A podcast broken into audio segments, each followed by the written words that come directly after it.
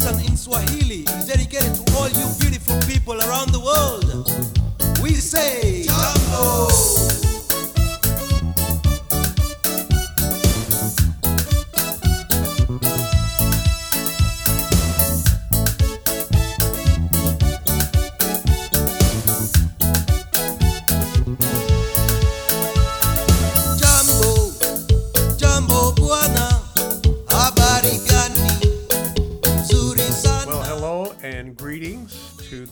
Global Mission Podcast. My name is Richard Lewis, your host, as we discuss the issues of worldwide missions and the task of the Great Commission. Well, today we have a friend of mine that is living in the Middle East, and I'm going to call him Ndugu, which in Swahili means brother. And so we're going to be interviewing a friend of mine that's working there. And I've known Ndugu for many years. And so we're delighted to have you, Ndugu. I wish I could tell everybody who you are, but nevertheless, it's good to have you on the podcast. Yeah, well, thank you so much for inviting me. I have tracked with your ministry, believe it or not, for 40 years now almost. And I truly appreciate your contribution to missions thinking and missions practice. And so it's an honor to be on this podcast. Well, I appreciate that. 40 years. That's that tells us we're both getting older, man. And so, hey, listen, what I do with every one of these podcasts is just ask people what their journey is in terms of missions, because there are people out there listening, and they're, you know, a lot of people say, well, how do you get there? How does anyone become a servant of the Lord overseas? And so even though a lot of people, you know, they hear this and they say, well, you know, he starts his podcast with the same interview. What is your journey? I think it's very important. So, if you would, don't mind, just begin your journey. How did you get where you are? And so just kind of give us the process. You can go back as far as you want to go, from the time you were a kid to an adult. So I'll just let you start. Yeah, well, I don't think my story is all that unusual to people who are in the ministry. I grew up in a home where my parents taught me to honor the Bible as God's word at an early age. I came to understand my need for a savior and asked Christ to take control of my life. So from a child, I have been a believer, but honestly didn't grow in my faith, was not discipled, didn't really live for God until my senior year. My senior year in high school, we got involved in a great church with an active youth department, with a youth pastor who invested in me. And it was during that time that God really began to work in my life. And honestly, my whole outlook on life changed. My heroes were no longer sports figures or the Hollywood elite, but I really revered those men who were in the ministry, who could stand up with courage and proclaim the word of God. And it was at that time that I just had this growing desire that that's what I want to do with my life. I want to invest my life in something for a higher purpose, you know, not just pursuing comfort, pursuing materialistic things. Yeah. And so I did what a lot of guys do at that stage. I just, what they call, surrendered my life to God and declared that I felt he wanted me in the ministry. Call it if a calling if you want, but it was just this overwhelming desire that God placed in my heart. And so that's when I just went off to get some training and some help to prepare for that. Now, where are you from originally? That's a good question. I grew up all in the Midwest, but it was actually in West Texas where this happened and where I really got serious about my faith. So you went from surrendering to what you believed the Lord was leading you to, and then you went to, what did you go to the university? Did you go to a seminary, Bible college? What happened after that? Yeah, I went to a Bible college to get some training, and I'll tell you the best advice I ever received is from one of my mentors at that time who said, you don't know what God wants to do with your life. He said, so take the missions course.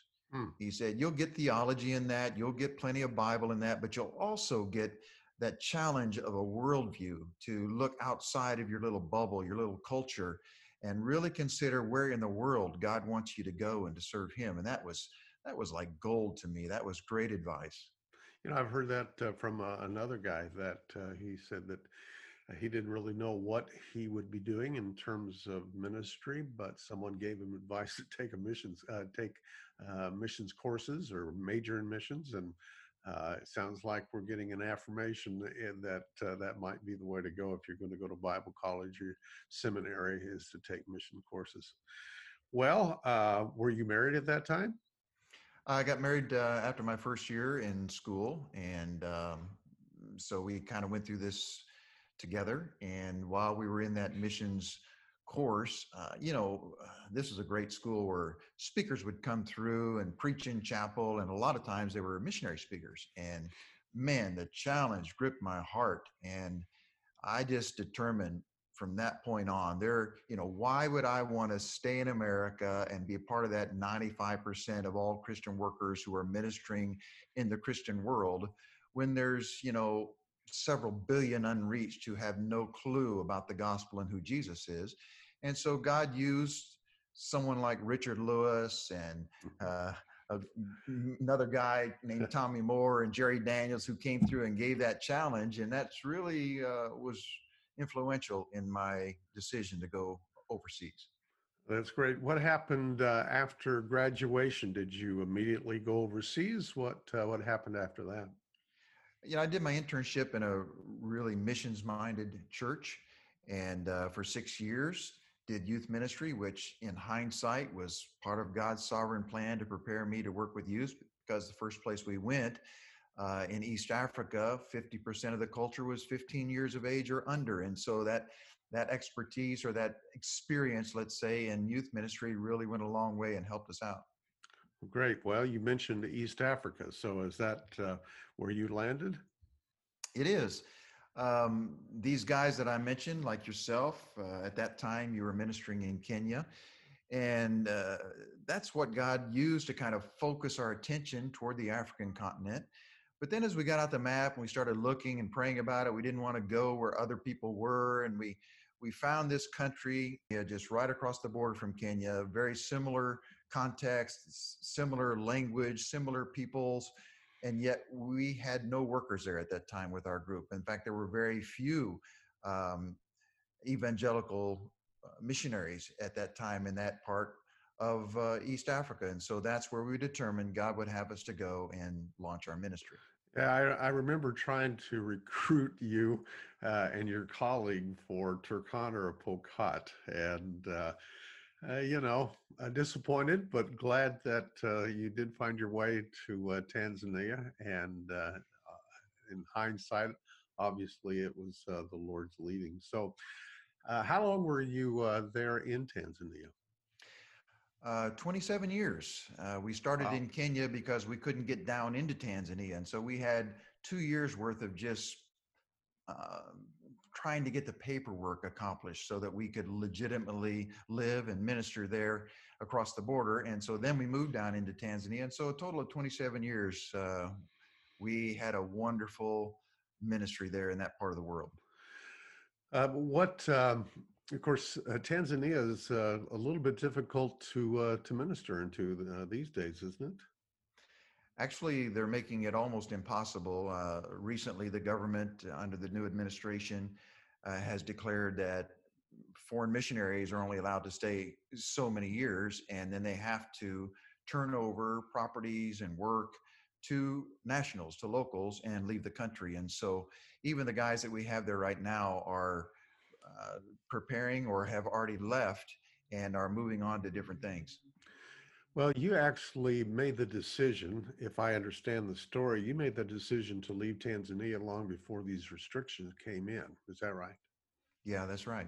So what is it that prompted you to say, I'm leaving East Africa and I'm moving to a different part of the world? Because, you know, it's really a huge, you put a great deal of investment in East Africa, learning the language. And so to move from that context to an entirely different context was a huge deal. So tell us a little bit how you did that. Oh man, you talk about a major and difficult decision.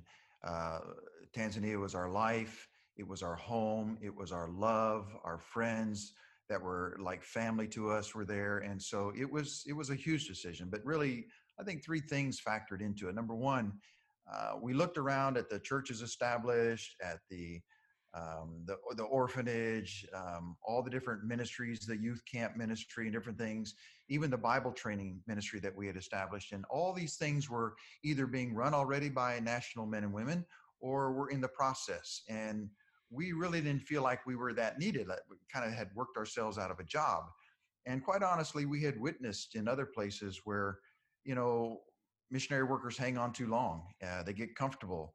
And when it's time to transition and turn over that ministry into the hands of those that they've trained up for that purpose, they kind of hang around, and sometimes that breeds bitterness even on the part of those national workers. And so that's the last thing we wanted.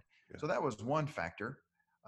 Secondly, God really began to grip our hearts about places in the world that were so desperate in need for the gospel, while the gospel now was really beginning to thrive and taking off there in that part of the world where we were. We would make visits to visit my son, who is in one of the least reached nations in the world, a creative access nation, 99.8% Muslim.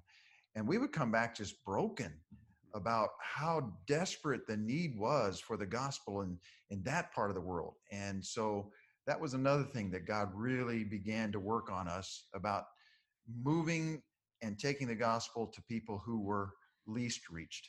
Mm. And then thirdly, about 7-8 years ago is when the displaced people crisis was really at a head. I mean, all over the world, it seemed, because of persecution, because of civil war, men and women and children were flooding across borders and becoming refugees.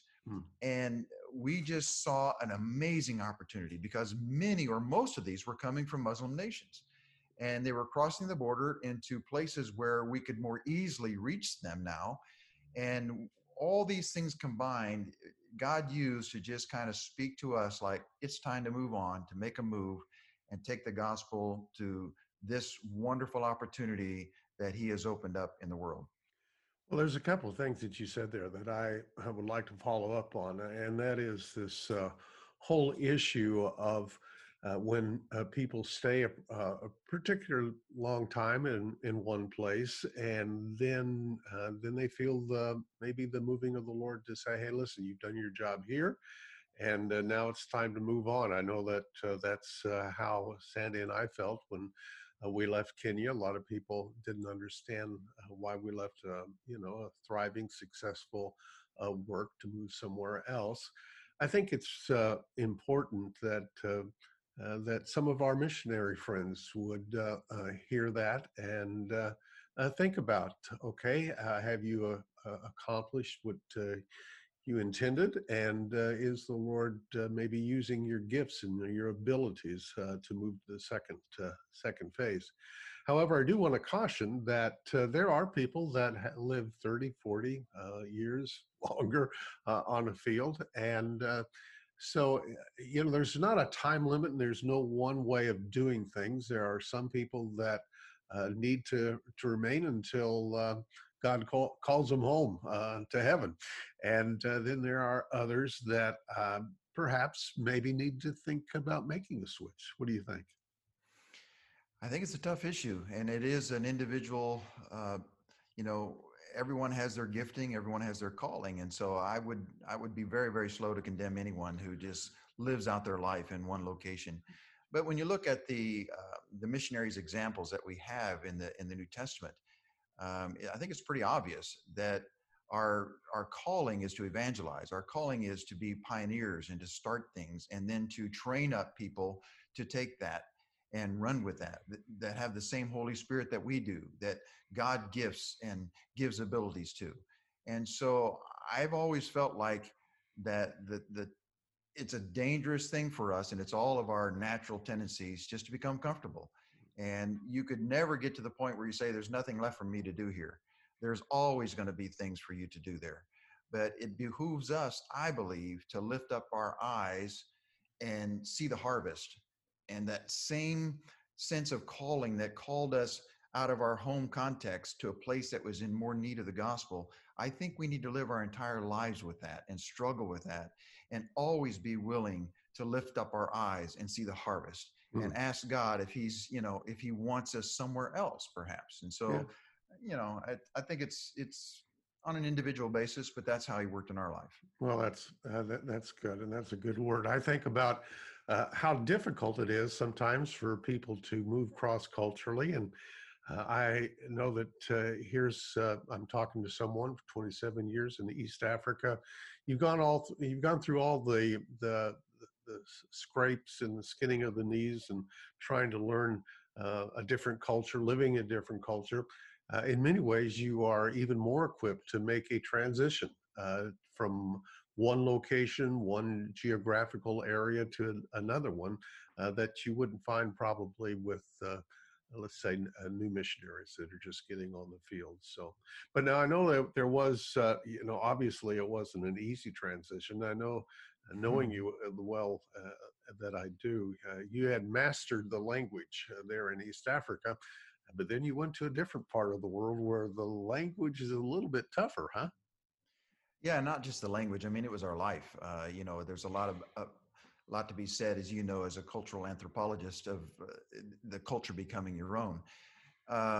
And someone asked me one time, well, isn't it easier the second time to make this kind of move? Quite honestly, it's actually harder. You know, the first time, you're young and stupid, and you're so full of that adventuresome spirit. Like, you don't care what's in front of you. You're just so excited. And so you approach this radical change in context and this challenge to learn the language, you know, and it's all just one big adventure. Well, the second time around, you pretty much know what's ahead of you. And you know what the challenges are going to be and what the sacrifices it's going to call for. And so, to me, in a lot of ways, this was a greater step of faith and a greater challenge than it was that first time when we left the U.S. to come to Africa. And you're right about the language. Arabic is a whole different animal than Swahili, and it has been a challenge, especially in our 50s. I can only imagine. Well, listen, let's talk a little bit about, as much as you possibly can, about your work there in the Middle East. And if someone is thinking about making a switch, maybe, you know, there's some people that they never thought about Africa or Europe or anything like that, but they've always been intrigued about the Middle East and working there. So if you can, as much as you can, tell us what type of work you are involved in, and how would you encourage someone else, if they're listening to this podcast, on making a transition to that part of the world? Well, that's a loaded question. I think probably this speaks to millennials and especially the Generation Xers out there who are really struggling, I think, with this whole thing of missions and have a little bit different mindset when it comes to, if I'm going to give my life to a cause and to serving God, what does that look like in a foreign context? Well, working with refugees has been such a different ministry paradigm than what we did in our church planting ministry back in Africa. Really, our approach has been threefold.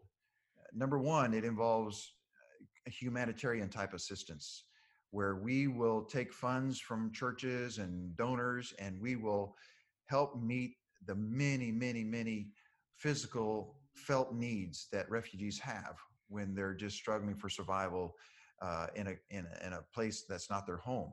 And so we'll put together food packages and care packages and hygiene packages, and we'll distribute them to 300-400 families all around us. And we do it in the name of Christ, declaring his love for them, no strings attached. So that's one thing we've been doing.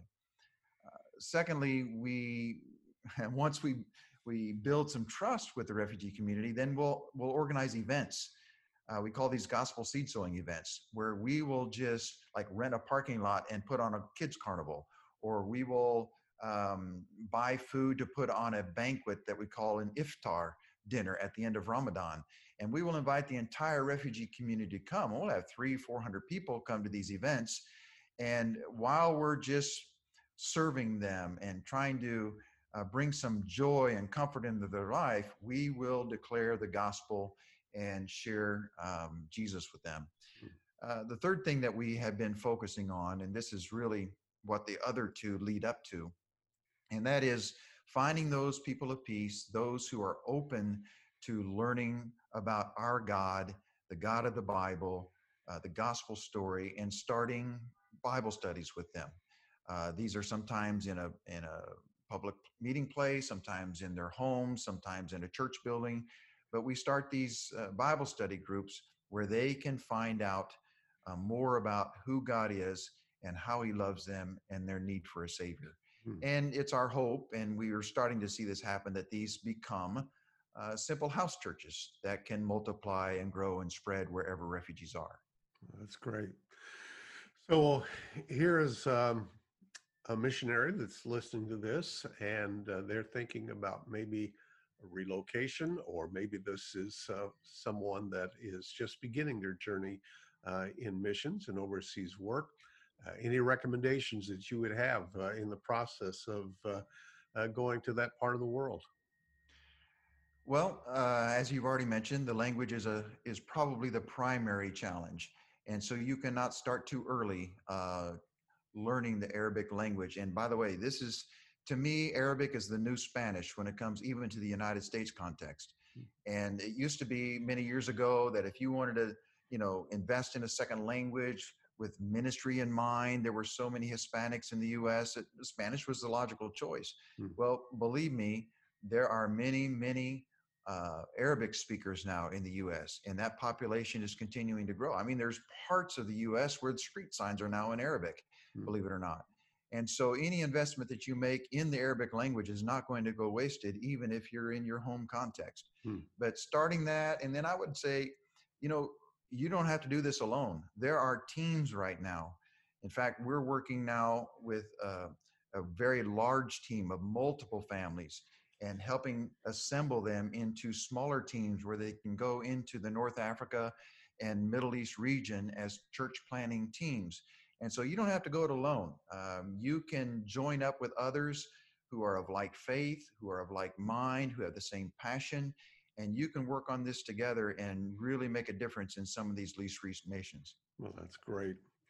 So I'm assuming that if someone was interested in learning more about those teams, that they could either contact you or they can contact me, and I could maybe pass that word on to them. Yeah, that would be great, Richard. If they could send you a text or an email, and then you can forward them on to me, that'd be wonderful. And we would love to dialogue with them. That's great. Hey, listen, before we wrap this up, anything else that you would like to tell our audience that maybe something that you've learned and you'd just like to share with other people? Well, we know that God is in the business of using ordinary people. That's why you and I are in the ministry. Yeah. There's nothing more ordinary than you and I. Yeah. But I guess my challenge would be just along the lines of what I was just saying. Don't try to go it alone. That day of the pioneer guy going out on his own and trying to carve out a way, I think that day has passed. I think there are so many advantages to going out as a team. And I'm not just talking about actually going as a team and doing ministry. You need a team back where you are. My home church for 34 years has been so faithful and consistent to pray for us and support us and encourage us. And so to have a home sending church is critical. That is going to hold you accountable and to hold your arms up. That's important. We started something that we call a prayer calendar. And we have, I think, 480 people right now who have committed to pray for us one day a week, specifically for our needs and for our ministry. And so we have that prayer support for us as well. And so I guess my challenge is, you don't have to do it alone. Don't do it alone. But God will provide not only a strong body of people that will get behind you and help send you, but also those that will surround you with prayer support. And then it's great to be able to work on the field with people of like faith so that you can biblically serve and do it in a context where you can encourage one another. Oh, that's great. Well, Ndugu, I appreciate so much this time that we've had together, and we certainly do trust that as we send out this podcast, other people will be challenged and encouraged, and maybe even ask questions. And so I want to thank you for your time, and take care of yourself, and God bless. Well, another great and challenging interview is someone serving in a difficult area for the cause of Christ. If you would like to contact this brother and learn more about his work, you can find my email address on my website, and I will forward that message on to him. Again, our website address is lewis-training.com. Well, next week I'm going to be in West Africa, but I will be uploading the next podcast, and the discussion will be Why Missionaries Quit. And I think you'll find it very interesting, and please join us. As we wrap up today's podcast, may I encourage you to stop and pray for those who serve overseas, as well as the nations that do not yet have access to the gospel. As philosopher and historian Stephen Gaukroker said, prayer needs no passport, visa, or work permit. There's no such thing as a closed country as far as prayer is concerned. Much of the history of mission could be written in terms of God moving in response to persistent prayer. So until next time, may the Lord of the harvest richly bless you and your service for Him. Hakuna Matata. Hakuna Matata means there's no problem. Simba is lion and that's our emblem. No problem. All right. Hakuna Matata. Roast meat is nyama choma. The drums that we play.